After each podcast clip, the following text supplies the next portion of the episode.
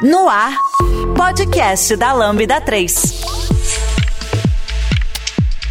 Olá, eu sou Ayrton Lopes e esse é o podcast da Lambda 3. Hoje vamos falar sobre empreendedorismo. Aqui comigo estão Vitor Norton, desenvolvedor da Lambda 3. Eu sou Percival Balester, eu sou é, diretor de produtos e Chief Data Scientist da IntelliBrand, da Essential, e professor especialista na Escola Politécnica da Universidade de São Paulo. Eu sou Pedro Castilho, também conhecido como coproduto, e eu sou o CTO da Comadre. Lucas Oliva, executivo de contas da Lambda 3. E bem, pessoal, não esqueçam de dar cinco estrelas no nosso iTunes, isso ajuda a colocar o podcast em destaque. Não deixe de comentar esse episódio no post do nosso blog, em nosso Facebook, SoundCloud e também no Twitter. Ou, se preferir, mande um e-mail para a gente no podcast lambda3.com.br. Pessoal, é, lembre-se então de pegar uma cartelinha e botar as seguintes palavras: insight, brainstorming, equity, value, vesting, e contem aí quantas vezes a gente vai falar essas palavras no nosso podcast. Obrigado. Ou qualquer outra palavra. É... Inclui aí stock option. Inclui aí disrupção, inovação. Qualquer palavra da modinha influa e vem se divertir com a gente. Disruptivo também. Só não, só não faça um drinking game com isso pelo bem do seu fígado. Exatamente. Você está ouvindo mais um podcast da Lambda 3. Nos organizamos de forma democrática para que todas as pessoas compartilhem conhecimentos e boas histórias. Temos muito papo sobre tecnologia, diversidade, cultura e muito mais. Encontre o caminho para novas ideias aqui. Meus queridos, muito obrigado pela presença de vocês.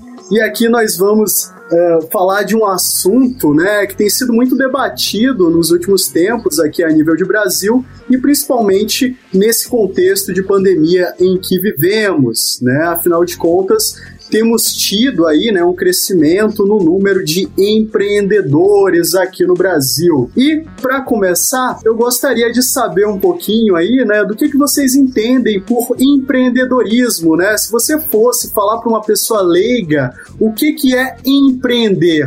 Como que você falaria? Bom, posso começar aqui, né? Eu diria que empreender, assim, eu faria uma analogia com construir alguma coisa, né? E, e você fazer, criar algo, né? Poderia até fazer uma, um vis-a-vis aqui com um agricultor, né? Você, você colocar uma semente, você espera que aquilo que você está investindo o seu tempo é, se torne alguma coisa para você poder colher mais à frente, né? Eu diria assim, numa, num contexto geral, empreender seria isso. Eu acho que empreendedorismo é um pouco da vida, assim, sabe? Sem querer trazer papo de coach aqui ou nada do tipo, mas é tipo, você tem necessidade de pagar seu boleto, você tem necessidade de pagar a conta, seu nome às vezes está sujo, você precisa fazer alguma coisa, você não está achando emprego. Qualquer coisa que você faça para juntar o dinheiro e pagar essas contas e gerir a sua vida ali nesse, nesse sentido, eu acho que está dentro de empreendedorismo. Então, eu tô aqui às vezes sem emprego, sem é, alguma coisa, mas apareceu uma pessoa querendo um site, querendo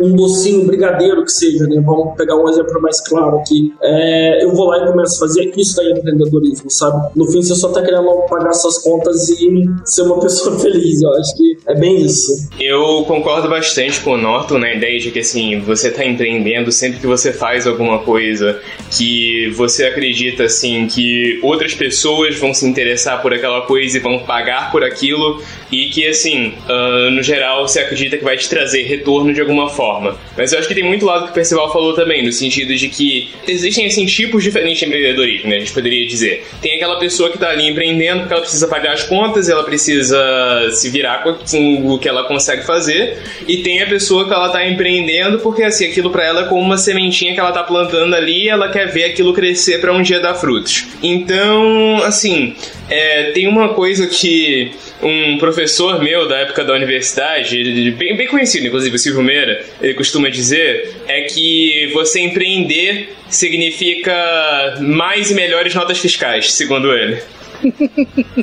É, concordo bastante com o que os colegas falaram, e inclusive pegando como ensejo o que o Pedro falou no final, eu, eu, acho que assim, o empreendedorismo por si, como o Percival falou, é a construção, a criação de algo novo, fazer algo inédito ou tentar algo de uma maneira nova, diferente, mas eu acho que o que está inerente por trás de toda pessoa que embarca numa jornada como essa, está meio ligado a, a desafiar o status quo no que ela se encontra, meio que tem que ser motivado muitas vezes por algum tipo de, talvez descontentamento, talvez uma sensação de mudar as coisas. Eu tiro, por exemplo, pelas histórias de é, empreendedorismo que eu conheço. Eu, eu, eu, comecei a empreender, eu comecei a, a, a buscar é, métodos para fazer dinheiro, por exemplo, falando assim diretamente, porque eu tinha uma necessidade de garantir uma subsistência, a minha subsistência no videogame. Eu gostava de jogar videogame, para mim era uma coisa importante, pro meu pai era supérfluo, então eu pegava minhas fitas de videogame velha, que eu já não queria mais, eu colocava na locadora na esquina de casa e rachava a locação com com o dono da locadora e o que sobrava para mim eu comprava jogos novos e assim eu retroalimentava meu vício. Meu pai não tinha condição também de ficar comprando muito videogame, então eu ganhava uma fita no aniversário, daqui a uns dois, três meses ela tava alugando. Então essa era a minha situação, eu queria mudar essa, queria ter autonomia para isso. Agora, a minha esposa, por exemplo, que é provavelmente uma das maiores empreendedoras que eu conheço, assim, que é uma pessoa que eu admiro bastante, a gente tem um e-commerce junto hoje em dia e tal, é, além de minha esposa, ela é minha sócia, ela tinha uma outra situação, ela morava no subúrbio, ela tinha uma condição muito difícil de vida e para poder desafiar aquele status quo dela, para ela poder sair dali e mudar aquela realidade dela. Nascia um pé de chuchu no quintal dela, e aquele chuchu ela ia na feira e ela vendia o chuchu. E aí entra o espírito empreendedor, talvez essa vontade de mudar as coisas, que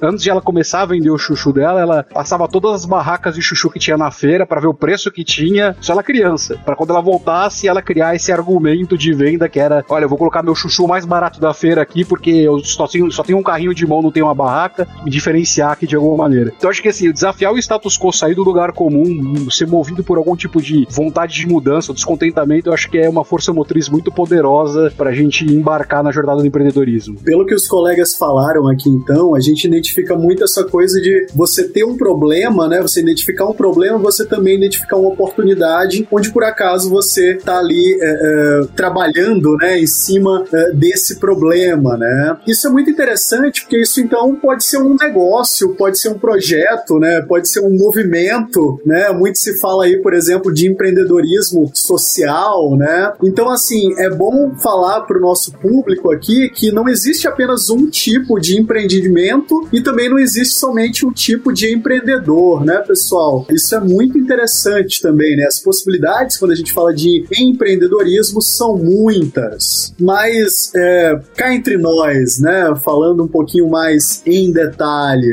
o que, que vocês acham que leva mais as pessoas a empreenderem, né? O Norton já falou aqui um pouquinho de pagamento de boletos, né? As circunstâncias da vida de maneira geral, mas o que mais que pode levar uma pessoa a empreender? Ou pelo menos a desenvolver o tal do espírito empreendedor? É, eu realmente acho que tem muito da questão de inquietação. A impressão que fica para mim é que assim, a maioria das pessoas que elas buscam empreender, que elas buscam construir alguma coisa, assim, ou elas vão ser movidas pela necessidade, que tem um caso que o Norton falou, em que a gente poderia ter uma pessoa buscando empreender porque ela precisa pagar as contas dela ali, ou a gente tem o caso da inquietação, que é a pessoa que ela olha o mundo e ela pensa, cara, isso aí não, não, não tá do melhor jeito que poderia estar. Tá. É, assim, de certa forma, até o, até o caso da pessoa que empreende pela necessidade é, de certa forma, um caso especial da inquietação, né? O caso da, da pessoa que olha o mundo e pensa, cara, eu não, não, quero viver num mundo onde eu não pago minhas contas mês que vem. Então, assim, é, eu diria que no fundo é isso. Você tem muito essa situação da inquietação, você tem muito essa, essa sensação da pessoa ver algo no mundo que ela gostaria que fosse diferente. É, e eu acho que a pessoa tem que gostar de desafio, né? Porque, tipo, você. Se você gosta de desafio, você naturalmente vai correr atrás de melhorar alguma coisa. E acho que parte do, do, motivo não é só ser inquieto, é ser inquieto e, e, e, gostar de desafio. Às vezes pode até parecer que é a mesma coisa, mas é, eu acho que tem muito dessa parte também. Acho que assim, é interessante entender aí essa, essa questão do motivação, né? Acho que alguns sim realmente se motivam pelo desafio, né? Mas eu acredito que o empreendedorismo, a base dele é um inconformismo. A pessoa está inconformada com a situação que ela está. Existem empreendedores que eles não olham tanto pelo desafio, acredito. Eles realmente olham por uma questão de receita. Ele quer aumentar a receita dele, ele faz um investimento em alguma coisa nova para que ele consiga ter um rendimento maior e não necessariamente um desafio, né? Aquele empreendedor é, que a gente chama de um investidor, né? Ele está mais no viés de acionista. Outros não têm dinheiro para empreender. Acontece muito aí para todos nós aqui dentro dessa, desse grupo, né, que são procurados, por exemplo, por startups. E o cara fala: ó, você não tem dinheiro, mas você tem tempo. Você quer empreender o seu tempo e o seu inconformismo e o seu sonho aqui junto comigo. E se esse negócio der certo lá na frente, você vai ganhar uma grana cheia dessas siglas de startup, né? Vesting e tal, e né? stock options. Entra aqui nesse mercado de ação com a gente. Essa né? sopa de letrinhas, né, Essa né, pessoal? Sopa de letrinhas, vivem falando comigo e tal. Eu falo, olha, eu gosto de grana, como é que faz aí, né? você traduzir isso aí em garantia. Você traduz em garantia? Não, mas peraí, vesting, tal, oh, siglas e etc aí é um, empreendimento. E tem um terceiro viés aí também, né? Eu vejo que o brasileiro ele é um empreendedor nato, né? Nessa visão, porque o inconformismo ele é uma constante no nosso coração, mente. O Brasil me obriga a empreender. Exatamente. Esse é. deveria ser o título do podcast. O Brasil é, é, é, é um excelente título, me identifico, inclusive. É. E aí eu, é, só para concluir aqui rapidamente, né? Não vou me estender muito, mas não, acho não que. Não precisa ser rapidamente Obviamente não, amigo. É, eu vejo aqui um terceiro tipo de empreendedor, que é aquele que ele empreende na sua carreira profissional, independente de, de botar é, um investimento ou tá aí no vesting, é, stock options tal. Ele está investindo na sua própria carreira profissional, que eu acho que é muito perfil nosso aqui, né? O Ayrton fazendo um doutorado, o Norton aí todos os dias estudando aí para se desenvolver mais, o Lucas como nessa parte de desenvolver mercado, né, o coproduto aqui, gosto desse nome, eu vou ficar usando o nome.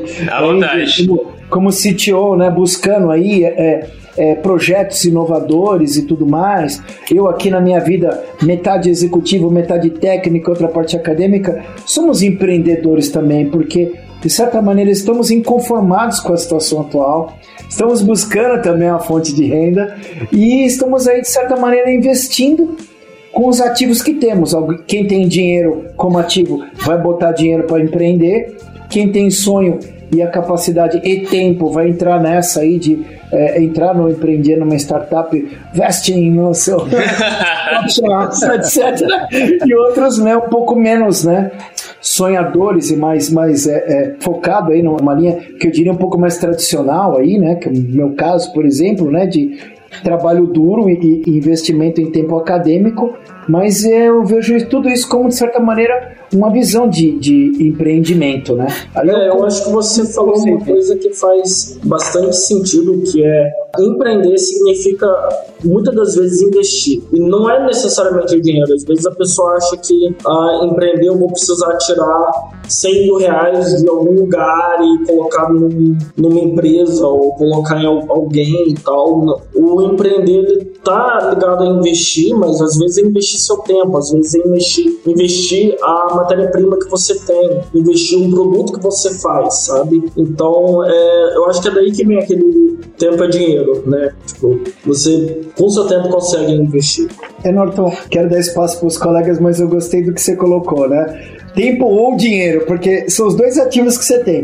Ou você tem tempo, né, para você poder, na, na, pirâmide de baixo para cima, falando para estudar, para poder desenvolver a sua carreira, ou você tem é, também tempo para você poder investir aí, na, é, fazer seu investimento dentro de vesting, stock options, shareholdings, etc. Né? Ou você tem dinheiro mesmo, né? Aí você vai ou, ou grana que pum, depositei lá. Tempo, dinheiro, tempo, dinheiro ou ideia. Às vezes, só de você ter ideia, só de você ter. E aqui a gente pode sair do mundo business, né? Do mundo de negócios e pensar em, às vezes, ter uma ideia de uma música, ter uma ideia de uma, de uma arte, ter uma ideia. Tudo isso é uma ideia que você pode estar ganhando com isso. Não é necessariamente, às vezes, tempo ou dinheiro. Eu acho que tem várias coisinhas nesse diagrama vem aí para você poder brincar. Acho que se a gente começar a listar aqui, a gente vai ficar a noite inteira tentando colocar novas, novos itens aí. Assim, eu já discordo um pouco dessa de que dá para você entrar só com a ideia. Porque se você levar muito a sério aí essa parte, você acaba caindo naquele famoso negócio que todo programador já, já recebeu, oferta imperdível, assim, que, cara, tem uma ideia aqui de um aplicativo genial, é, só precisa de alguém para desenvolver. É, assim, até quando a gente fala de uma, de uma coisa criativa, de arte, de música, acho que assim, não existe valor quando a gente fala só na ideia, sabe? Tipo, sei lá, não adianta você ter a ideia de uma música que vai fazer um super sucesso se você não for lá no. E muitas vezes, para você conseguir chegar no estúdio e gravar, para você conseguir ter um contrato com uma gravadora para que aquilo seja distribuído, cara, você já vai envolver anos de trabalho até chegar nesse ponto.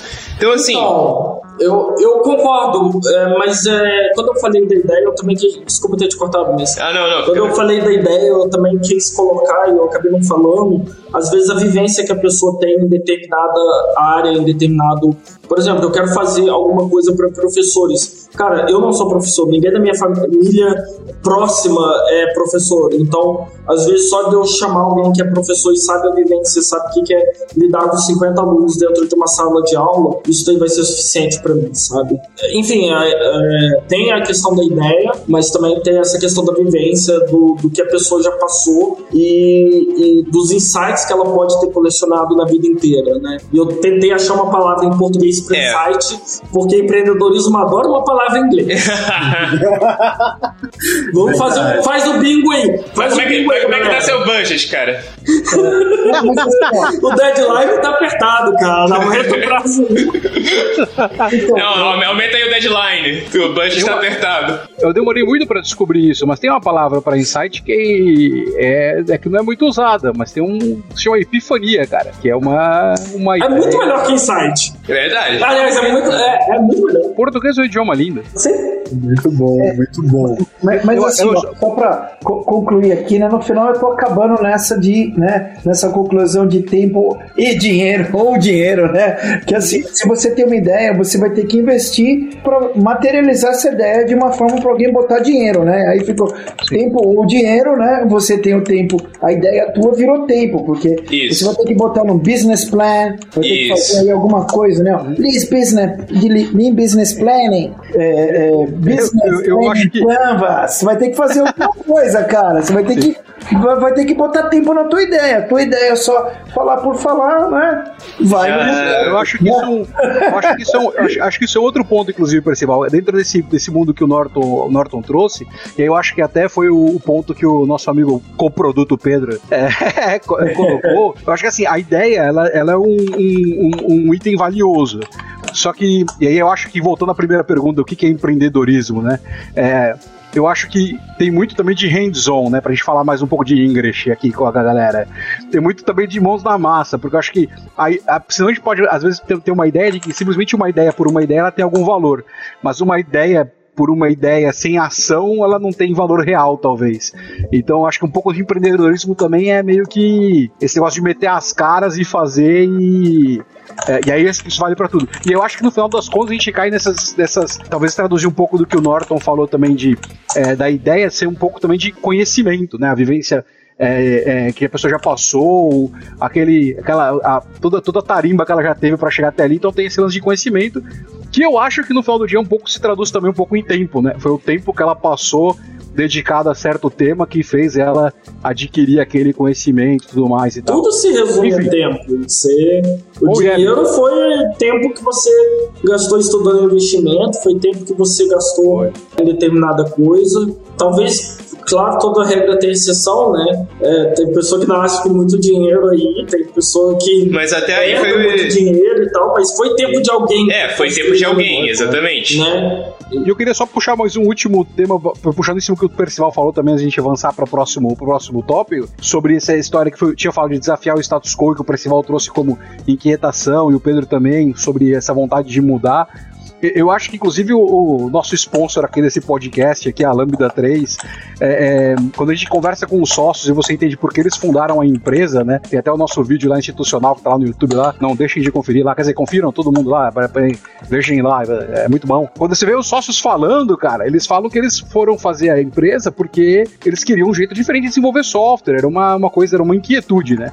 E, e, aí eu faço, foi muito interessante ouvir eles falando, porque a empresa que eu trabalhei antes de vir para essa, que era a plataforma Tech, beijo pro pessoal, esse plataforma Tech aí. O sócio, você conversava com o sócio também era. Cara, o jeito que se fazia software 10 anos atrás não era maneiro, cara. A gente precisava mudar esse cenário de desenvolvimento de software 10 anos atrás, entendeu? Então tem todo esse. A gente tem exemplos aqui, inclusive, do nosso. Da, da empresa que a gente trabalha aqui, que foi é, movida por isso, né? Ela foi criada por isso, né? Com vontade de mudar, uma inquietude, um jeito de fazer diferente.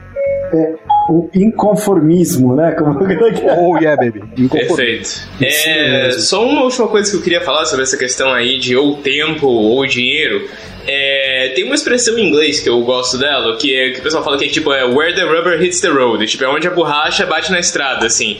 Eu acho que a gente pode falar de todas essas coisas, assim, sei lá, conhecimento, de vivência, por exemplo, ideias. Tudo isso, assim, é meio que o seu motor ali. Mas tempo e dinheiro é onde a borracha bate na estrada. É onde o negócio realmente vira o negócio que vai te impulsionar. É essencialmente isso. Acho que, acho que quando o tempo que você dispõe e também a sua bagagem, né, tanto de trabalho quanto de conhecimento, ele encontra a questão da oportunidade. Acho que é Exatamente. muito disso, tá? É muito legal, pessoal. Insights muito bons, né? A gente continua aqui no Bigo da Startup. Epifanias. Epifanias muito boas.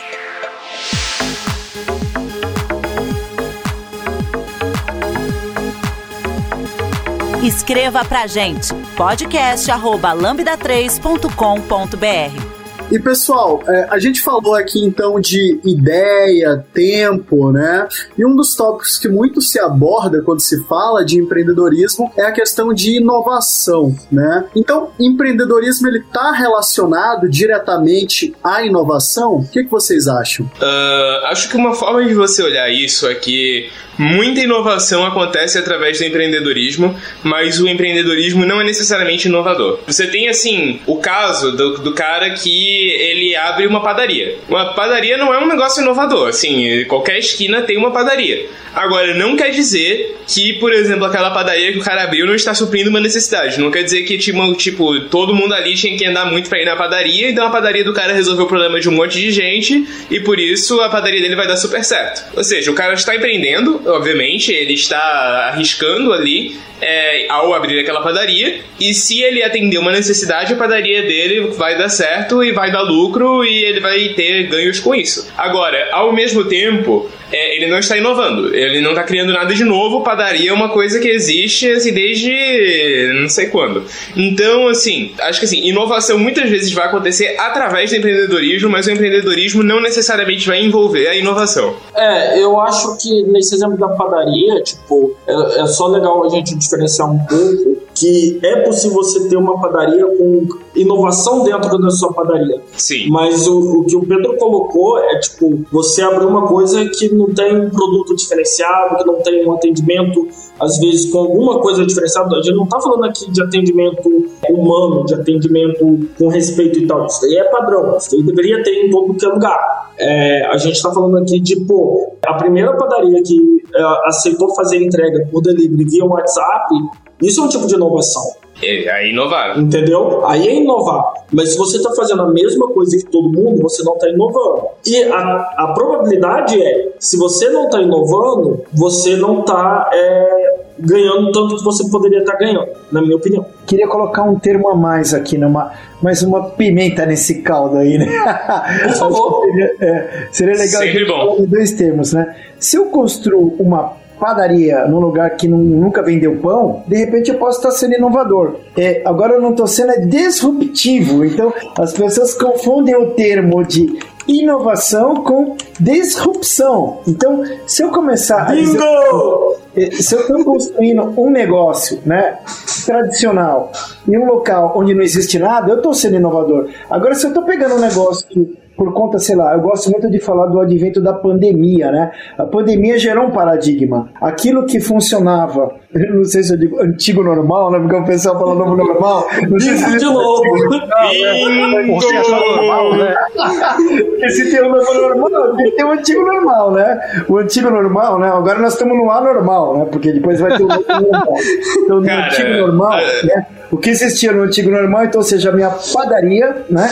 Ela, durante o período de eh, red, né? Que vermelho, né? Ela não pode abrir, né? Agora, se eu conseguir construir uma forma do meu produto chegar ao consumidor sem ser o antigo normal, né? Ele, ele, eu criei uma disrupção. Então, se a gente fala de disrupção, eu acredito que a gente sempre fala de inovação. Agora, eu criar uma coisa onde não existe nada, eu posso dizer que estou sendo inovador também. Então, acho que é, esses conceitos né, podem ser avaliados aí, né? De uma maneira, vendo água. Legal, todo lugar vende água. Mas eu consigo vender água no deserto. Pô, então você está sendo inovador. Mas isso não significa que está sendo disruptivo. Acho que talvez esse. Queria aqui botar uma pimenta no, no caldo aqui, né, Ayrton? Botar uma pimenta na rapadura aqui, né, Ayrton? Minhas rapadurinhas. Então, pessoal, é muito interessante esse debate aqui, né? A gente vê então que tem sim esse link, né, de inovação com o empreendedorismo. E aí, claro, né, o próprio título, né, o Brasil me obriga a empreender. Ah, o Percival, inclusive, antes aqui do podcast, ele falou que o brasileiro é um empreendedor nato, né, Percival? E bem, pessoal, como que vocês têm visto, então, essa questão do brasileiro empreendedor, né? E logo já fazendo um outro link, né? Como que a gente poderia, então, dizer aí quais são os maiores desafios, entraves ao se empreender no Brasil? Assim, eu acho que até antes da gente falar de desafios e entraves, a gente tem que falar que, assim, existe um lado feio também de- dessa coisa toda de empreendedorismo, que nem tudo são flores quando a gente fala disso. É muito legal quando a gente fala de uma pessoa que ela vai empreender porque ela tem um incômodo, ela tem uma. ela se incomoda com o mundo que ela tá vendo ela quer mudar isso, mas também existem pessoas que elas estão empreendendo não porque elas queiram, não porque elas gostem, porque elas têm a necessidade. E quando a gente fala até de contexto de pandemia, cara, a quantidade de gente assim que perdeu o emprego, que não consegue mais trabalhar com o que se formou para fazer, com aquilo ou aquilo que fez durante anos e que agora tá tendo que fazer assim, tá tendo que vender comida, tá tendo que faz, tá tendo que trabalhar de Uber, tá tendo que fazer entrega. Essas pessoas também estão empreendendo. Agora, assim, esse é o lado feio do empreendedorismo, porque no final, assim, a gente tem essas pessoas que muitas vezes elas não estão conseguindo ah, me- mesmo é, aproveitar onde elas poderiam estar sendo mais produtivas e elas estão tendo que empreender para conseguir fechar ali as contas do mês. Ah, esse é o lado assim que não é tão bonito do empreendedorismo e eu acho que isso fala muito assim também de que não apenas existem dificuldades de se empreender, existem também as dificuldades que podem levar uma pessoa a empreender e muitas vezes isso representa uma situação complicada, isso representa uma situação até de certa forma precarizada da pessoa. Então, assim, a gente também tem que discutir essa questão aí de que nem sempre uma pessoa que está empreendendo, ela está empreendendo porque ela gostaria. Agora, por outro lado, uma coisa que até pode se colocar é que, assim, ao mesmo tempo que existe uma dificuldade, muitas vezes existe uma oportunidade. A gente tem todas essas pessoas que elas não estão no lugar onde elas conseguiriam ser mais produtivas. Então, muitas vezes, uma pessoa que empreenda, que consiga fazer, consiga ali ter a inventividade para construir uma forma de aplicar os conhecimentos dessas pessoas da forma mais produtiva que elas poderiam ser, que eles poderiam ser aplicados, essa pessoa vai conseguir gerar uma situação ganha-ganha aí para todo mundo. Então, eu acho que assim, duas coisas aí, é lembrar que existe esse lado feio do empreendedorismo, existe esse lado que não é tão legal, e acho que muitas vezes falar que quando existe uma dificuldade, existe uma oportunidade também. Existe ali uma abertura para alguém criar alguma coisa que dê oportunidade para quem não tem. É, eu concordo aí com tudo que você está colocando e reafirmo né, aquela questão do estímulo do empreendedorismo é o inconformismo. Então, o brasileiro não é inconformado por natureza, porque a gente nunca tá. Você, assim, não quero entrar em nenhum viés aqui político nem nada, né? Mas olhem suas vidas e verifica aí que a gente vive sempre numa situação muito instável e nós não temos muita segurança em nada, né? Você pode ter um emprego que você entende aí nas maiores empresas do mundo e, e você não está seguro, né? Nesse contexto, né? Então, assim, nós somos é, inconformados por natureza. Isso nos leva a buscar novos caminhos de sentir algum tipo de segurança ou ter alguma projeção. Mas agora, colocando aqui um outro ponto, né? Das dificuldades, né? De, de como é empreender no Brasil. Primeiro ponto é o seguinte, né? Acho que todo mundo aqui já trabalhou PJ. Eu trabalho CLT e PJ também ao mesmo tempo. E o primeiro é, problema que você vê é imposto. Nós temos uma carga tributária tão alta que é muito complicado para você colocar preço. Então, para você poder empreender em qualquer área, né, o tanto de imposto que você paga e você tem que cobrar, então assim você já começa a ter uma margem muito pequena, né? Sem falar a dificuldade para abrir a empresa, né? Bom, é custo, mais custo, né? Imposto, imposto e custo, né? Até melhorou um pouco hoje, viu, Norton? Acho que sim, hoje em dia é, melhorou muito, né? Dá até para abrir, mas com, com custos, né? Imposto, uhum. imposto. E o segundo ponto, acho que no Brasil, uma coisa assim meio embora o Brasil, né, várias pessoas brilhantes e criativas e tudo mais, se você vê registro de patentes e inovações de verdade mesmo, a gente não tem esses registros lá fora, né? Não existe, é, eu vou usar uma palavra aqui, né, que eu acho que fora depois de imposto é o incentivo. A gente não vê incentivo para empreendedorismo no Brasil. Se você for em outros países, como, sei lá, pegar dois exemplos aqui, né, um em cada extremo, né? Se você for no Canadá, o incentivo para você empreender ele é enorme. Você, você tem um incentivo, o governo te ajuda e a iniciativa privada também. Se for para um outro polo, para a Austrália, você vai encontrar lá é, situações onde você tem estímulo para empreender e até mesmo na África. Existem fundos, né? Da Europa né, e, e, de países que têm aí condições de sustentar né, um empreendimento. E aqui a gente não tem nada, eu não vejo, pelo menos. Né? Se você quiser tentar depositar um projeto em algum fundo para empreender, cara, eu particularmente não conheço ninguém que conseguiu algum tipo de estímulo que não seja por é, união de pessoas né, próprias é, é, ou, ou, individual para conseguir ter um estímulo de, de empreender. Né? É, é, essa visão que eu tenho aqui do que a gente vivencia no Brasil. É, eu, eu acho que essas coisas, inclusive, elas entram em linha, o que você falou agora, Percival, e que o Pedro trouxe um pouco antes. É, é interessante trazer que eu acho que uma das grandes forças que faz o brasileiro, que é um povo tão criativo, um povo tão. Viajei para fora algumas vezes, trabalhei fora algumas vezes, e você vê que a galera admira muito a, a, os brasileiros, como, como, eles trabalham e a maneira como a gente trabalha e tal. A galera é realmente fã da gente e tal. E eu acho que a, o desperdício que acaba acontecendo dessa galera não conseguir tanto empreender aqui ou, ou trazer tanta. Talvez se a gente for falar inovação também, talvez ser disruptivo ou inovador aqui, entra um pouco, talvez, até no que o Pedro estava trazendo antes, de que eu acho que a gente aqui é meio, meio relegado, a gente fica meio que a Deus dará, a gente fica largado. Então acaba que a gente se vê na obrigação, né? O Brasil me obriga a empreender. Acaba que muitas vezes a força que faz o brasileiro é, é, se movimentar e ser empreendedor e ser inovador, ser disruptivo, ele, é, é, essa necessidade tão latente de desafiar o status quo, que a gente já trouxe aqui, de ser inconformado, e ela vem porque a gente está acostumado numa história de 500 anos aí de estar tá largado, de estar. Tá, não tem ninguém que cuida da gente, não vai ter ninguém que vai fazer nada, então aí talvez nasça um pouco de uma, dessa crise desse meio, nasça um pouco essa flor aí, do, essa oportunidade do Isso. empreendedorismo. E aí, e aí, e aí essa parada de não ter um incentivo necessário, ele acaba fazendo com que. Aí eu acho até curioso isso, porque é uma palavra que só existe no Brasil, que eu apresentei para um amigo meu gringo e ele ficou fascinado, que é o que a gente faz aqui, que é a gambiarra, né? Que a gente. A famosa uhum. cochambrada, né? Ou dar um jeito em alguma ajuste coisa. técnico. Um ajuste técnico aí, né, meu? Que gringo chama de workaround, né? Mas é tão feio workaround, gambiarra é tão mais bonito, né, cara? Não, gambiarra é uma palavra mágica. Gambiarra é uma palavra mágica. Sim. E acaba que vira esporte nacional gambiarra aqui, né? Porque justamente a gente não tem os registros, a gente não tem os incentivos, não tem os meios, e acaba que tudo vira uma cochambrada, vira um jeito de a dar Tem um YouTube sabe? que fala que fala assim, gambiarra a gente aceita, o que a gente não aceita é a derrota. É isso aí, cara. Mas isso é, eu sou brasileiro, não desisto nunca, né? Aquele papo lá, então é, é, esse, é esse aí, cara. É, gambiarra é, é a disrupção tupiniquim, né? disrupção tupiniquim, cara. Justamente. Gambiarra é 100% disruptiva.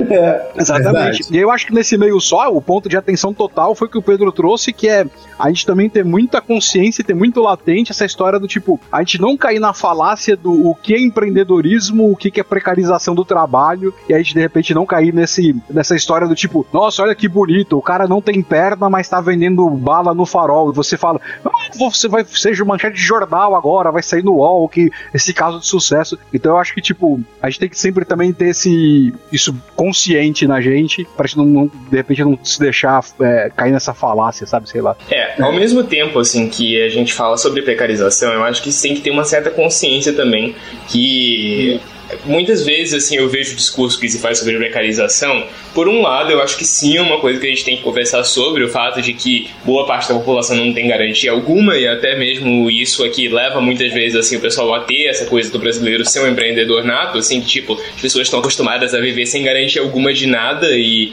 muitas vezes isso é que leva ao inconformismo, muitas vezes isso é que leva a pessoa a tentar achar a solução que ela conseguia ali até para sobreviver. Uh, ao mesmo tempo, eu acho que a gente tem que tomar cuidado para não cair também nessa ideia de que, sei lá, ah, estão precarizando todo mundo agora. Cara, assim, mais de, sei lá, uns 60% do país, tipo, nunca tiveram carteira assinada. A grande maior parte das pessoas desse país não tem acesso a, tipo, nada disso.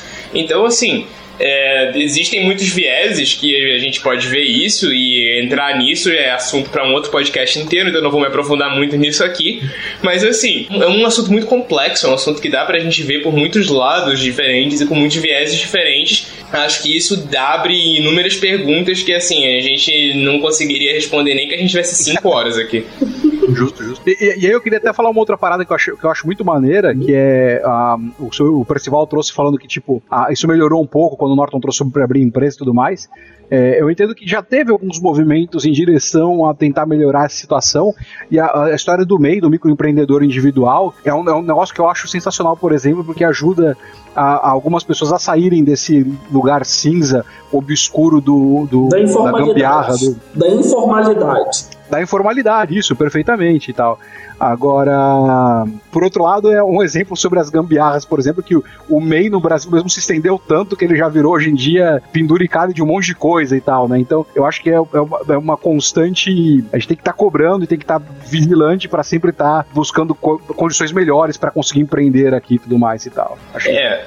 Mas, cara, assim, isso é até uma coisa que eu, eu, eu, acho que isso é em grande parte um problema, assim, de que muitas vezes a legislação daqui tenta fazer demais também. Tipo, a legislação aqui no Brasil, muitas vezes, ela tenta cobrir tanto todos os casos possíveis e, e ser tão específico e garantir cada detalhezinho, assim, de forma tal que, tipo, na hora que isso vai se, se, se vamos falar assim, se, se, confrontar com o mundo real e como as coisas acontecem no mundo real, acaba que o, o, o mundo não está previsto na lei. A verdade é essa. Então, tipo, acaba que fica aquela coisa, todo mundo tá num estado eterno, e, e, isso acho que toca muito até na questão de quais são as dificuldades de empreender. Todo mundo nesse país está num estado eterno de insegurança jurídica, porque a verdade é que nunca se sabe exatamente quais leis se aplicam a você, como se você se você tá cometendo um crime ou não ali, sabe, o que você tá fazendo.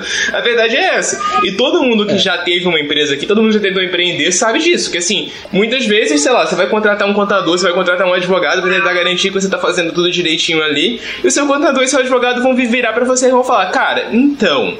É, as empresas fazem assim e a gente tem uma confiança razoável de que você fazendo assim ninguém vai te prender, mas. Não tem garantia nenhuma. Exato. Sabe que, sabe que eu passei por uma situação parecida com essa do final do ano passado, que eu me senti, não sei se alguém aqui já leu o Guia do Mochileiro das Galáxias, que tem lá os Vogons lá que são burocratas lá, tá ligado? A raça alienígena que só carimba documento e tal. Eu me senti como se tivesse, ou de repente no processo lá do Franz Kafka, tá ligado? Um monte de sala com um monte de porta. Eu precisava só mudar o endereço do meu CNPJ e meu KNAI de atuação. Nossa. Eu levei dois meses e meio para isso. Nossa senhora. E só resolveu quando um senhor de 72 anos de idade, tipo um senhor, um velho ancião que trabalhava na prefeitura, praticamente saiu com um cajado de uma sala e falou: Isso daí é o protocolo 13, 14, 15 que preenche tal lugar.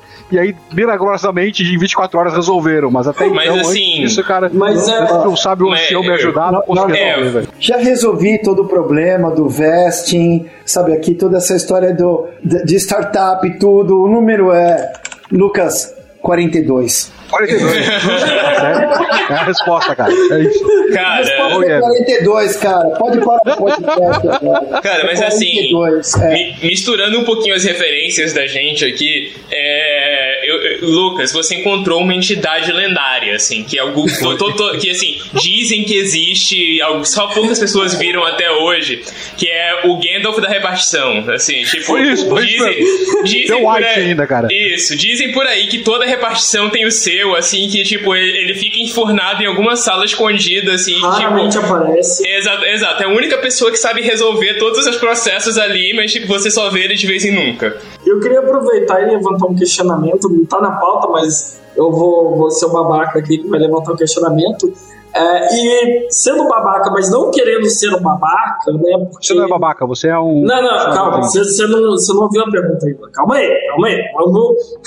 Isso, espera pra ver, Lucas. A gente tá numa situação de pandemia, já passamos de 400 mil mortos, eu nem tô vendo mais a conta, então é bem ridículo qualquer pessoa que fala, ah, vamos ver o lado positivo da pandemia. Cara, não tem. Mas vocês acham que às vezes a, a pandemia, a necessidade de trabalho remoto, a necessidade das coisas serem feitas de forma digital e tal, é, facilitou é, de alguma forma um processo que para o Lucas demorou dias e dias e dias, ou para abrir uma empresa que já era um papo que a gente já tinha há muito tempo de é, conseguir fazer de uma forma mais digital e tal, e daí entra todo um. E aí, mais uma palavrinha pro bingo, né? Blockchain.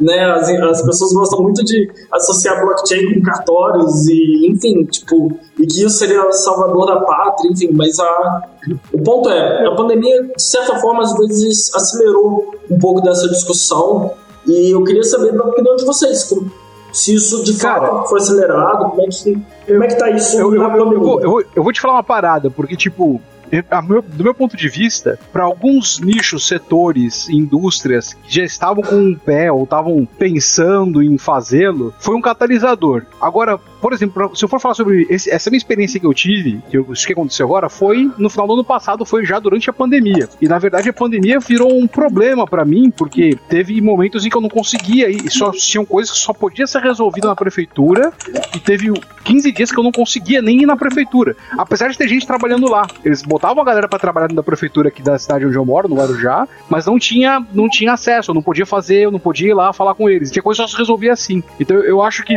para alguns, é, talvez setores governamentais, ou talvez algumas prefeituras e tal, na verdade, mais travou do que foi catalisador do que auxiliou, sabe? Foi, foi um problema e que é, eu não sei exatamente ainda se em alguns lugares se, se resolveu, sabe? Tipo, não sei se tem. Pro, pro governo, não sei se tem um lado positivo nesse sentido. O que tava já em caminho digital, de repente acelerou, o que não tava, talvez não vá nem entrar. Entendeu? É a minha experiência também, assim, que é, muitas vezes, assim, na verdade foi justamente o contrário. Tem, tem coisa que até agora não foi digitalizada e que simplesmente eles falaram, olha, se vira aí, otário. Por, tipo, quem me salvou de verdade foi a minha contabilidade, que eles disponibilizaram o serviço de motoboy pra eu levar documento onde tinha que ser levado. Porque se não fosse isso, eu tava muito lascado em um monte de coisa. Assim, é, é inclusive meio absurdo. Por exemplo, em alguns lugares a junta comercial ainda exige que você leve o negócio presencial lá porque eles não aceitam de nenhum outro jeito. Então eu tenho muito essa visão também que o Lucas falou. O que já estava sendo digitalizado talvez tenha acelerado, mas tem muita coisa que simplesmente desistiram. Assim, falaram: olha, foi o problema de vocês agora. Não ligo se tem um vírus matando centenas de milhares de pessoas.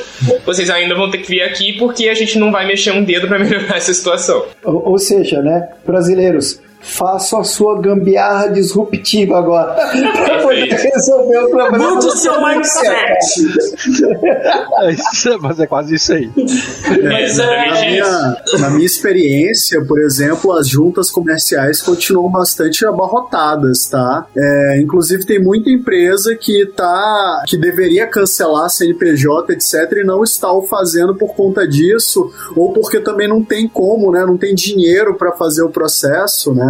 É, o registro de mês também aumentou bastante, tá? O empreendedor individual, como a gente falou, é, tem muita gente que realmente só tem o empreendedorismo como caminho viável, tá? Então a gente já falou aqui as questões quanto à à precarização de trabalho de maneira geral, né? Isso tem influenciado bem negativamente nesse fluxo aí, tanto dos cartórios quanto juntas comerciais. Sim. É, Mas- Teve uma coisa, assim. algum, alguns anos atrás, assim, tem, tem, uma, tem uma anedota assim da minha família, que alguns anos atrás meu avô faleceu e meu pai ficou responsável por fazer todo o processo de inventário, né? Todas aquelas coisas que você tem que fazer quando alguém falece. E eu me lembro que assim, algumas semanas depois disso, meu pai chegou para mim e ele me falou: "Meu filho, se você tiver condições, não morra não, porque você não tem noção como morrer é caro nesse país". e o problema então, é, assim, não é você que paga a sua morte, né? É, então assim, é, tem um paralelo muito grande aí com o fechamento de CNPJs. E você imagina que tem umas pessoas que, tipo, a empresa, a empresa faliu, não deu certo, e a pessoa nem mesmo fechar o. nem mesmo fechar o CNPJ consegue. Você não tem noção de como morrer é caro nesse país, até pra empresa. É, mas o. Inclusive, né? É, até mesmo o MEI é maravilhoso, é tudo muito simples e tal, tal, tal, mas vai fechar o MEI. Às vezes é muito mais trabalho Nossa. do que qualquer outra coisa. Vai alterar o seu MEI para ME, para alguma coisa, cara, é muito trabalho, é muito trampo, e você não tem muito suporte. Porque mesmo que você tenha um contador, alguma coisa, você acaba precisando fazer muita coisa sozinho. E, mas é, levando um pouco para o outro lado dessa questão que eu, que eu trouxe uh, sobre a pandemia e o empreendedorismo, talvez a, a, a burocracia né, do governo não, não tenha facilitado, mas uh, eu tenho uma outra visão um pouco mais otimista, pelo menos eu tento focar em ser otimista, de que a, a forma como a gente está interagindo com o cliente, a forma que, como a gente está interagindo com as pessoas, com o nosso público, está diferente.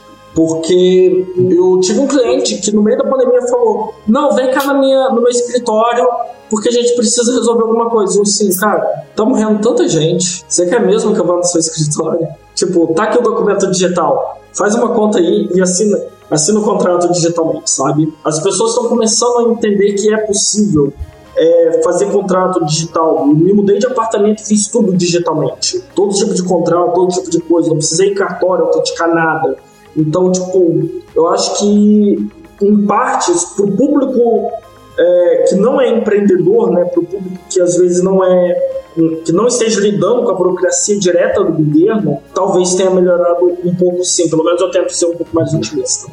Ô Norton, mas assim, desculpa aqui puxar um, um card aqui, né?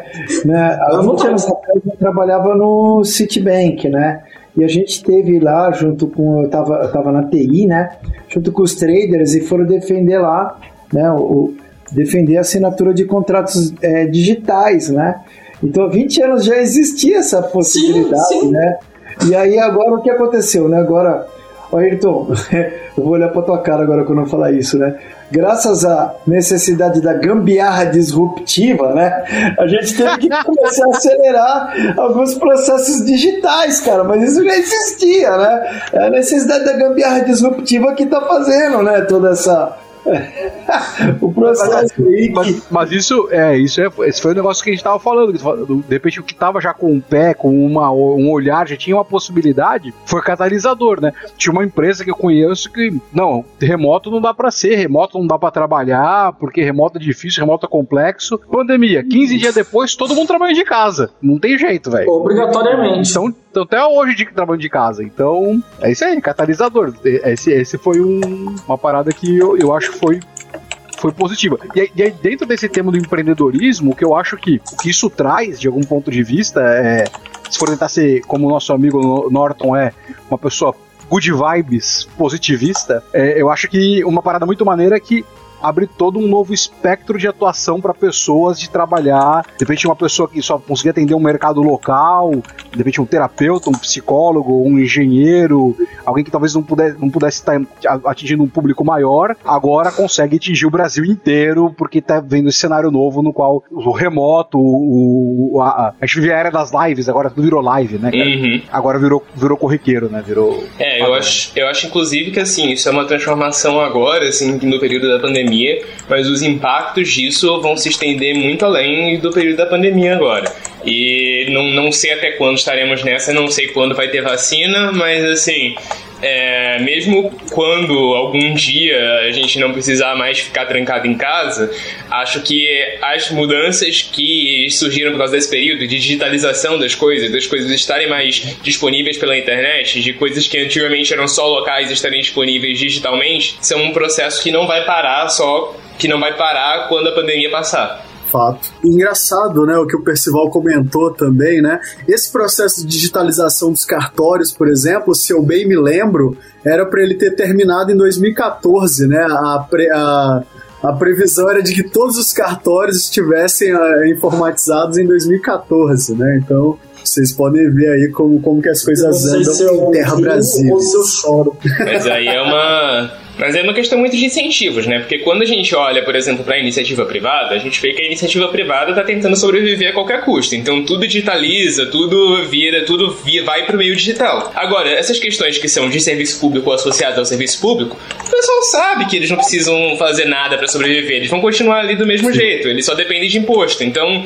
muitas vezes não vai acontecer transformação, não vai acontecer mudança nenhuma porque não tem incentivo para que aconteça mesmo. Sim, é, é muito maluco. Um, uns amigos meus estavam mudando de cidade durante a pandemia, eles ficaram meio assim que eles tiveram que ir pessoalmente no cartório da cidade no qual eles estavam, qual eles estavam mudando, just, e eles ficaram meio, caraca, velho, a gente tá no meio da pandemia, a galera tá morrendo e o cartório tá fazendo questão de que a gente vá lá, tipo, meio sinistro, velho. E aí eu, eu, lembrei de um outro amigo meu que mudou pra Estônia no meio da. Uh, não, foi, não foi antes da pandemia. Ele mudou pra Estônia e ele falou que chegou lá, uh, ele teve que sair para fazer alguma coisa de casa, ele teve que sair. A Estônia parece que é famosa por processos digitais e tudo mais e tal. Ele, ele falou que ele teve que sair de casa uma vez para resolver alguma coisa de documentação, o resto ele fez tudo online. A diferença acho que é gritante, assim, quando você olha, se você for olhar pro quintal do vizinho, a grama não é só verdinha, ela é verde tá ligado? Ela é verdaça, velho.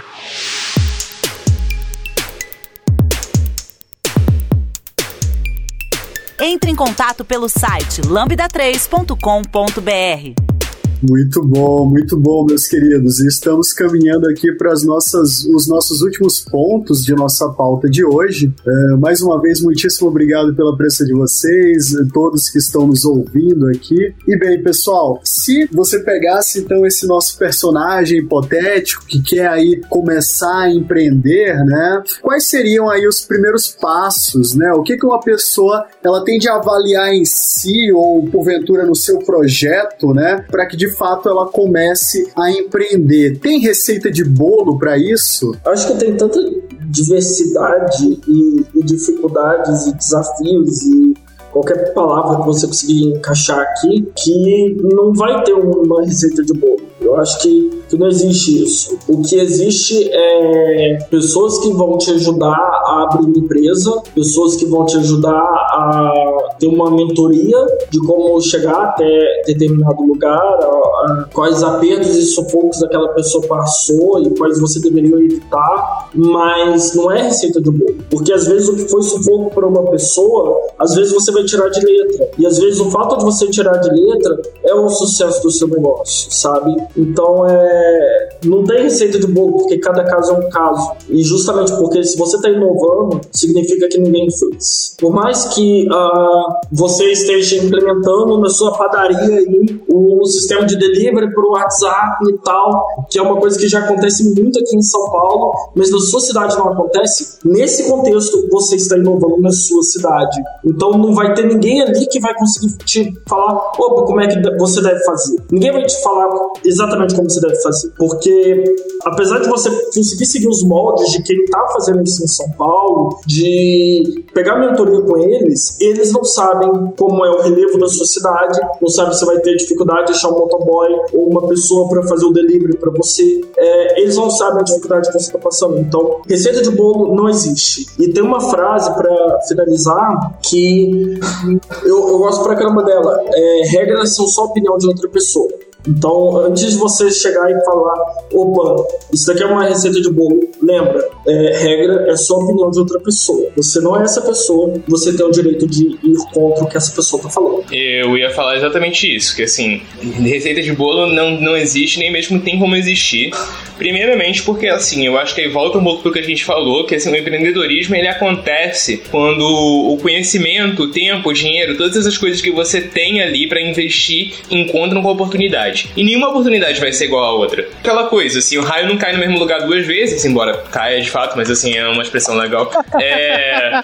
mas assim, é... E da mesma forma, a mesma oportunidade não surge duas vezes. Então, o que você pode fazer é procurar você conversar com pessoas que já empreenderam em algo semelhante ao que você está fazendo e tentar ver o, quais as experiências daquela pessoa são aplicáveis ao seu contexto. Mas a verdade é que o seu contexto, ele é único, ele não vai existir em outro lugar. E muitas vezes, até a vantagem que você vai conseguir, a oportunidade que você vai conseguir explorar, ela muitas vezes vai ser dependente de você conseguir ver algo que alguma outra pessoa não viu, de você conseguir enxergar naquela situação uma coisa que os outros não estão vendo.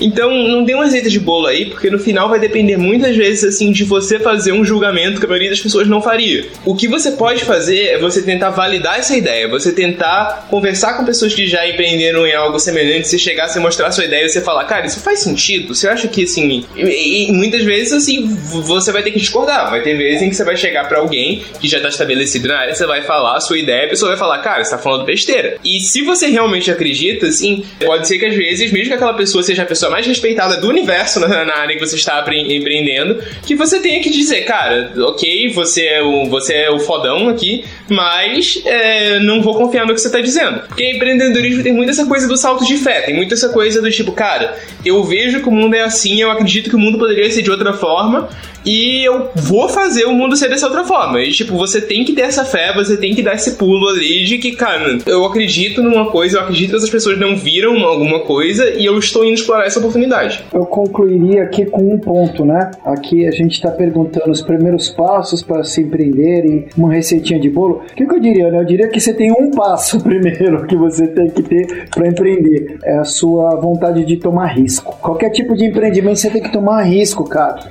Eu podia gastar o meu tempo assistindo Netflix, se é o tempo que eu tenho. Eu podia pegar essa minha ideia e falar para uma pessoa que mais próxima, que não tem grana, e, e, e colocar mais tempo. Ou falar para um desconhecido que pode pegar isso, botar na, embaixo do braço e sair andando. Ou pegar minha grana e colocar no, no, numa renda fixa, né? E em vez de colocar dentro de alguma situação aí que eu não sei exatamente que retorno isso vai me dar. Mas eu diria o seguinte, né? Se é uma receita de bolo e o passo, é tomar risco, cara. Empreender é tomar risco, entendeu?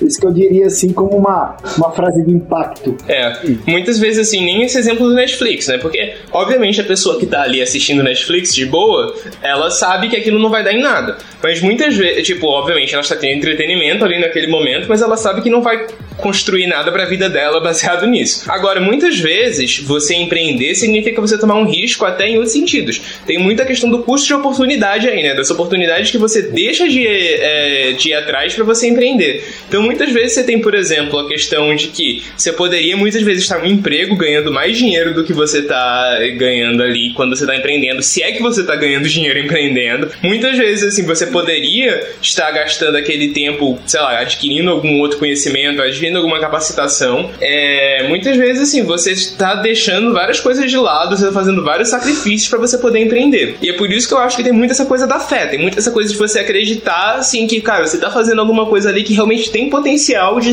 de ser algo diferente, de ser algo ali que, tipo, vai vingar. Porque se você não acreditar nisso, cara, vai ter milhões de outras oportunidades que vão te aparecer, milhões de outras coisas que você poderia simplesmente largar o que você está fazendo ali. Não, justíssimo. Comece pelo porquê, né? Por que, que você tá fazendo aquilo? Sabendo o é. porquê, a gente aceita o resto. Eu, eu costumo falar que não existe exatamente uma receita de bolo, né? Então concordo com os colegas aqui, mas existem alguns frameworks, né? Existe por onde começar, né? Uh, eu, por exemplo, eu comecei a empreender muito jovem quando eu li um, um livro chamado O Segredo de Luísa. Não sei se algum de vocês já, conhe, já, já leu aqui, mas é, é, um, é um livro bem basicão do Dolabella, que é um, é um livro que conta a história fictícia de uma menina chamada Luísa, que ela começa a, a, fazer o primeiro plano de negócios dela, né? Então fala muito sobre isso, como que você faz seu primeiro plano de negócios, né? Então eu partiria muito para aí, né? É, eu sei que é um, é, um, é um jeito um pouco mais tradicional, né? De se iniciar, né? A, a se trabalhar numa ideia, digamos assim, né? Não é exatamente empreender, você tá ali testando uma ideia, né? Validando aquilo.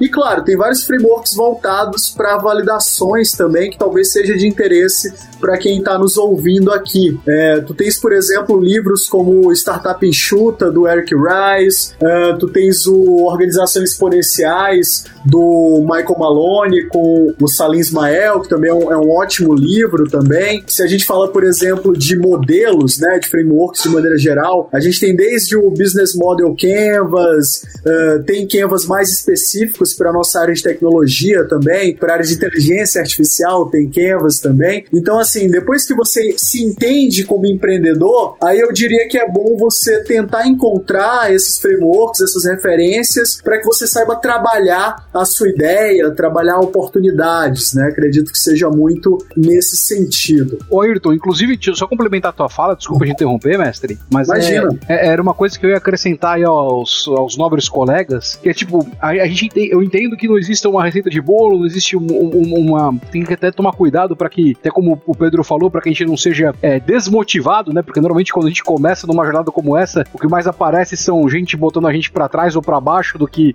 é, é, gente motivando a gente. Mas eu acho que uma coisa que, é, pelo menos eu tomo muito cuidado e eu aprendi do jeito que a gente aprende pelo amor ou a gente aprende pela dor, né? Nesse caso eu aprendi pela dor, depois de bater a cabeça algumas vezes.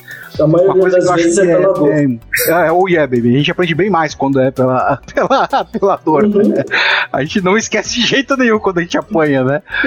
mas, mas eu acho que é o seguinte, cara. A gente, quando a gente tem uma ideia, quando a gente tem uma vontade de mudança, quando a gente tá com um tipo de inquietude, buscar, como você disse agora, sejam por frameworks, por livros, ou seja por instituições como, por exemplo, o Sebrae, que existe no Brasil, que é muito bom, cara. O Sebrae, ele, ele, ele, ele é um troço que funciona bem no Brasil, sim, inclusive sim. com coisas online, com, me serviu muito no passado, é, ou até fóruns dentro dos temas que a gente está trabalhando, a gente tem algum nível, certo nível de, de talvez de humildade ou responsabilidade para ouvir, para entender e não querer reinventar a roda algumas vezes. Porque teve muita gente já passou pelas dores que a gente passou e às vezes a gente vai encontrar, vai, vai trombar depois com alguns tipos de percalços que a gente poderia ter evitado. Esses percalços são muito mais do que pessoas que desmotivariam a gente, são coisas que realmente vão derrubar a gente, como de repente uma legislação ou um imposto, ou às vezes assim, tem muitas ideias inovadoras boas que são ideias inovadoras boas porque a gente está no nosso universo, a gente não compartilhou, a gente não, não ouviu. Aí tem, tem até um caso interessante de, um, de, uma conhecida minha que trabalhava nos Estados Unidos trazendo empresas, abrindo empresas nos Estados Unidos. Ela falou que um brasileiro chegou para ela falando que precisava ter uma reunião pessoal com ela, conversar com ela sobre uma ideia disruptiva animal de negócio nos Estados Unidos. E aí fez questão de arrumar uma agenda dela e ela tá super atarefada, demorou para conseguir uma agenda para ele. Quando chegou lá, o cara queria falar que ele queria vender brigadeiro nos Estados Unidos. E a mulher começou a rir, falou: Cara, praticamente qualquer brasileiro que chega no Brasil, documentado ou não documentado, a primeira coisa que ele faz é querer vender brigadeiro e virar blogueiro, sabe? Então, você tá querendo ser disruptivo num troço que todo mundo já fez. Então, às vezes a gente compartilhar, ter um certo nível de consciência disso, ouvir, com, trocar ideia, buscar quem já errou e tal, pode ser um acelerador pra gente ou antecipar problemas que a gente possa ter no futuro, sei lá, sabe? Eu acho que você sempre eu vou, eu vou de compartilhar. Minha, eu vou adiantar minha fala aqui, mas eu tenho uma coisa muito polêmica pra, sobre isso. Vou deixar todo mundo falar primeiro antes de eu falar, mas eu só vou complementar um pouco o que o Lucas disse. Eu acho que antes de você sair é, fazendo alguma coisa e você falando, oh, eu sou mega inovador, é, tem uma palavra para isso. Infelizmente é uma palavra em inglês, benchmark. É você pesquisar o que está acontecendo, como que as outras empresas fazem, se existem outras empresas nesse ramo, sabe? E se existir, cara, às vezes é mais fácil você se juntar empresa, ser colaborativo a ela, co-criar, sabe? Essa é uma palavra que não existe, mas tá muito na moda, que é co-criar. E, e é você sentar ali e falar: opa, você tem essa ideia, eu acho que eu consigo agregar no seu negócio também. Vamos dar a mão aí junto, sabe? Às vezes é mais fácil você fazer isso do que começar do zero, criar uma, uma rivalidade. É, por exemplo, meu irmão tá com uma hamburgueria lá em Minas Gerais. Eu falei, cara, não faz igual as outras pessoas que é, já consideram qualquer hamburgueria de uma cidade pequena de 20 mil habitantes. Não faz igual os outros fazem, que dizem assim, pô, abriu mais um concorrente. Não, abrace, uhum. fala, vamos, somos uma comunidade, somos um monte de pessoas aqui tentando é, viver a vida, tentando é, pagar os nossos funcionários, tentando entregar o melhor produto, a melhor qualidade e tal.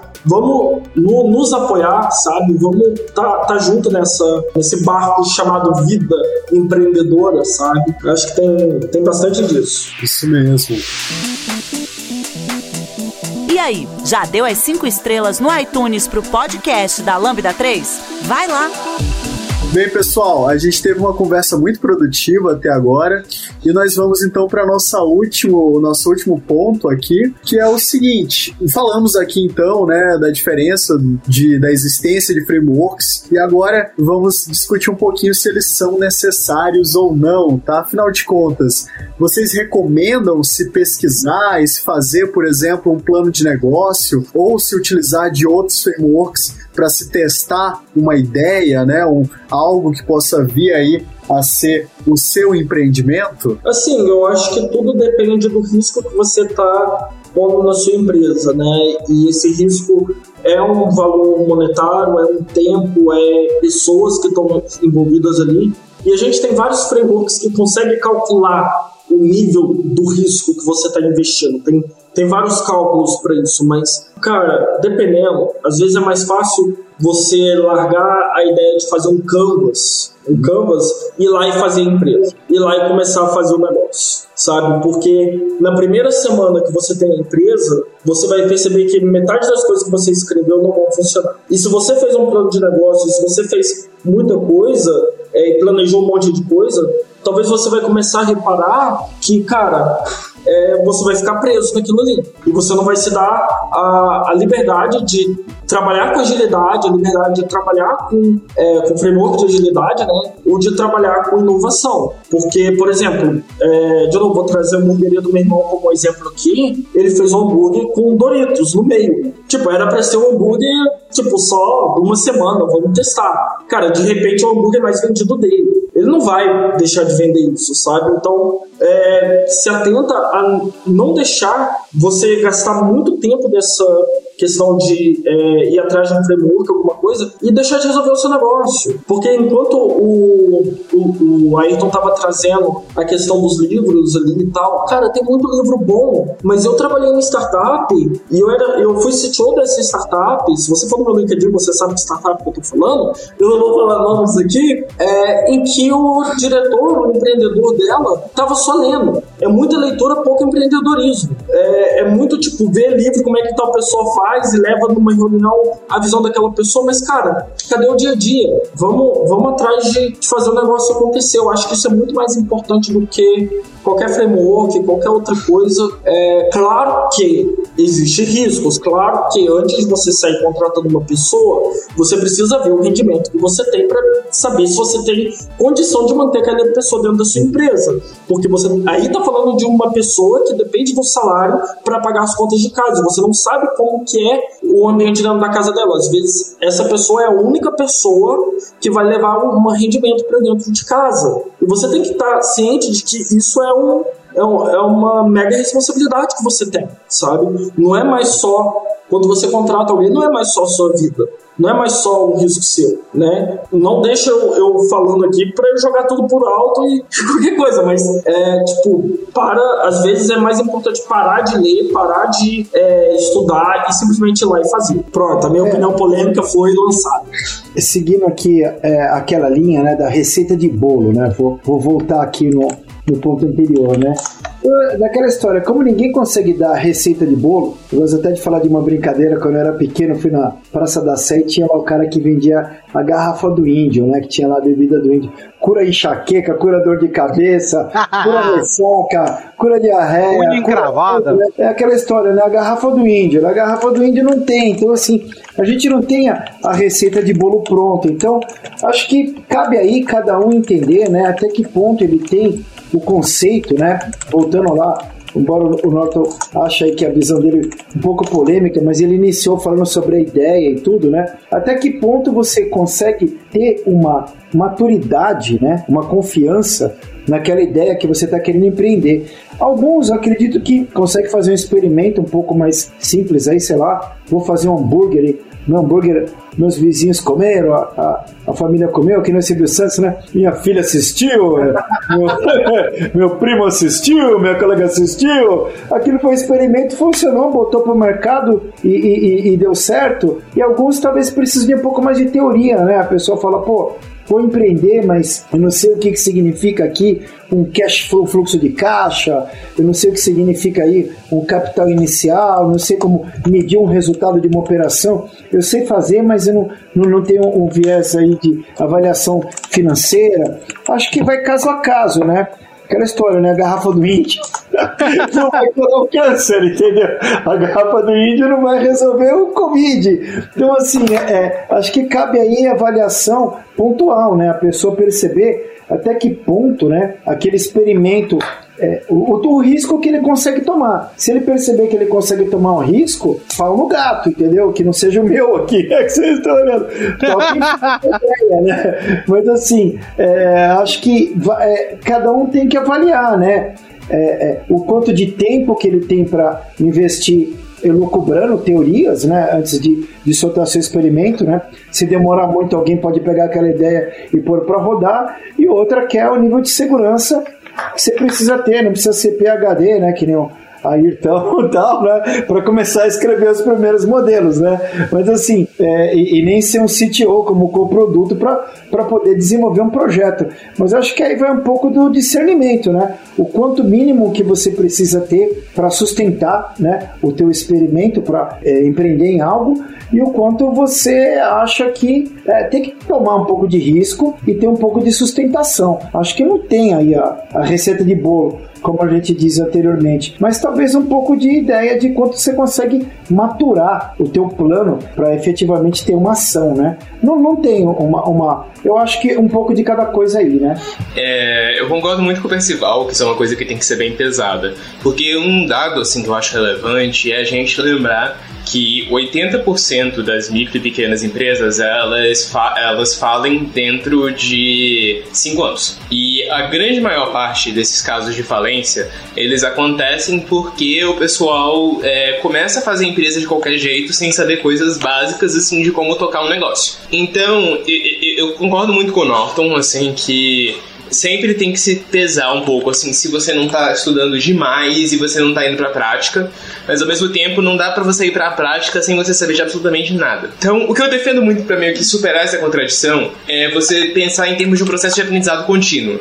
E aí eu acho que se encaixa muito com um dos livros até que o Ayrton falou, que é o da Startup Enxuta, do Eric Rice. Que ele defende muito que você veja o seu empreendimento como um, um, uma tese científica, de certa forma. Você tem uma hipótese ali de que, por, por algum motivo, aquele negócio que você está lançando vai funcionar. Seja esse negócio algum tipo de conjuntura, assim, é, seja isso, não sei, você tem alguma uma hipótese de que se fizermos um negócio de tal forma, as pessoas irão nos dar dinheiro porque por isso, isso e isso. Você vai lá, você monta seu negócio muito provavelmente as coisas não vão ser exatamente como você falou. Como o Norton falou, assim, se você passar um tempão construindo o seu mega plano ali, provavelmente você vai chegar na realidade e seu plano vai cair por terra. Então, assim, você constrói a hipótese, a menor hipótese que você conseguir, vai lá e começa a fazer seu negócio em cima dessa hipótese. Muito é provavelmente. né? Menor é, produto viável. É o menor produto viável, o menor produto que você conseguir entregar. Você começa a fazer aquilo, muito provavelmente não vai funcionar como você esperava. Aí você vai lá, você revisa a sua hipótese e você fica nesse loop. E cada passo desse loop você tem que estar aprendendo. Então eu concordo muito assim que é, não é para você parar e você achar que você vai ficar estudando oito anos, vai virar um PhD em empreendedorismo e todos os seus negócios vão dar certo nesse momento. É muito uma questão de que assim, você tem que pegar suas ideias e eu, eu falo às vezes que você tem que pegar suas ideias e tem que bater elas na realidade até elas quebrarem, assim. Aí você vai e pega os caquinhos e monta outra ideia. Tipo, é essencialmente isso. É, eu gosto bastante dessa abordagem que o produto trouxe aqui pra gente, tá? Que é justamente assim, você faz o mínimo viável, né, para que de fato aquela ideia ela possa sair do papel e que você também possa então rodá-la e testá-la, né? E claro, sempre com esse conceito de querer quebrar, né, querer ver quais são, afinal de contas, os pontos fracos daquela sua ideia, daquela sua proposição, tá? É, então acho bem válido isso, é o que eu fiz, é o que deu particularmente certo para mim é, quando eu empreendi. Uhum. Ayrton, é, aproveitando aqui, já que a gente está falando de literatura, coisas assim, é, a gente falou muito aqui no Alex Osterwalder, né? Business Model Canvas, eu gosto muito dessa linha da Strategizer, ela é bem interessante, né, porque ela tem um raciocínio mais lean, tem o Testing Business Ideas, mas eu acho que é legal a gente puxar aqui um pouquinho a corda pro lado dos brasileiros, né? Eu gosto do Paulo Caroli, né? Que ele fala do é, Lean Inception, cara. E ele fala justamente sobre isso, de você trabalhar o Lean do Lean, né? Ou seja, você desenvolver uma ideia, criar um MVP, e ele criou o Canvas MVP, né? Com esse processo do, é, da linha Inception, né? Inclusive fazendo a propaganda de leve, eu não conheço ele pessoalmente, mas eu gosto muito da abordagem, né? Você pode comprar a literatura dele por, putz, paguei 20 e poucos reais na Amazon. E tem vídeos dele aí e tal, que é um brasileiro, cara, que viveu lá no, no Vale do Silício né, e, e, participou de várias Inceptions e tudo. Todos os conceitos que a gente colocou aqui, Norton falou muito de agilidade, coproduto, ele é o coproduto, mas ele também é o man produto, né? O Lucas vende a coisa toda aí, a Ayrton, PAG, tudo mais, né? Mas acho legal aí para quem quer ter uma ideia do que que MVP, né, Minimal Value Product, ou seja, eu vou testar, né, um, uma, uma, um experimento sobre aquilo que eu quero transformar em um produto, em alguma coisa acho que vale bem a pena cons consultar aí o, o, conteúdo do, do Caroli, né? É, e é um livro barato também, então aí você vai entender o que, que significa essa história de MVP, né? Muito bom, muito bom. Bem, pessoal, então, infelizmente, né, vamos encerrando aqui mais essa edição do podcast da Lambda 3. Eu gostaria então de abrir esses minutos finais aí para uma palavrinha uh, de cada um dos nossos convidados, né? Mais uma vez agradecendo a quem pôde nos prestigiar esse, mais esse episódio, né? E também, claro, aos nossos excelentíssimos convidados. Bom, eu queria, na verdade, deixar uma mensagem aqui para todo mundo que está considerando empreender. E eu sei que a gente falou bastante coisa sobre as dificuldades e sobre as vicissitudes até de você empreender, e talvez isso deixe algumas pessoas desanimadas. Mas eu gostaria de lembrar uma coisa que eu até falei algumas vezes, que é que você empreender é sempre um ato de fé e sempre envolve você construir um mundo um pouquinho diferente do mundo que você encontrou. Então, se você acha que você tem uma ideia, cara, que você acha que realmente faz sentido e você acha que realmente poderia criar um mundo mais interessante do que o mundo que você encontrou, não deixe de empreender, não tenha medo por causa disso aprenda, estude, faça o que você puder para minimizar assim, essa sua tomada de risco, mas tome ela um mundo onde as pessoas não tomassem esse risco seria um mundo muito mais sem graça. Não, isso é muito bacana, cara. Acho que a primeira coisa assim que a gente tem que dizer para quem pensa em empreender é, é assim também, o Norton, não querendo usar aquela palavra de coaching motivacional. cara, eu acho assim, é, nós é, vivemos aqui num, num país onde temos muito Cara, muitas coisas muito legais, embora a gente não tenha oportunidades né, de de incentivos financeiros para desenvolver as coisas, nós somos pessoas de bem, né? E aqui nós temos aqui todas as condições para poder sonhar. Primeiro, é, acreditar nos sonhos, né? Acreditar nos sonhos e, e motivar as pessoas. Empreender não é uma, uma atividade que você vai fazer individualmente, né? Você vai ter que ter a participação das pessoas. Então, sonhe, né? Mas sonhe de uma maneira positiva, né? Eu gosto de uma frase que eu vi de um, um grande amigo meu, né? Que ele dizia o seguinte, né? É, ore para Deus, mas reme para a praia, né, cara? Então, assim, é, sim, vamos pensar em empreender, inovar e construir coisas novas e, e acreditar, né? A fé é muito importante, né? Eu vi essa palavra aqui de alguns dos colegas, então, assim, é realmente acreditar. Você só vai conseguir realizar aquilo que você efetivamente acredita. Então, a sua mente vai, vai realmente criar aí o, o seu empreendimento, mas é muito importante que o seu coração acredite naquilo, né? Eu acho que eu deixaria essa palavra final aí. Eu acho que eu vou seguir um pouco aí a, o fluxo do, do Percival sobre acreditar e etc. Como eu disse, eu vou empreendendo desde, desde garoto, desde guri, que eu alugava videogame, mas a, a minha esposa é, é um exemplo ainda maior do que isso, do que eu, porque ele tinha uma série de privilégios que me, me carregavam junto.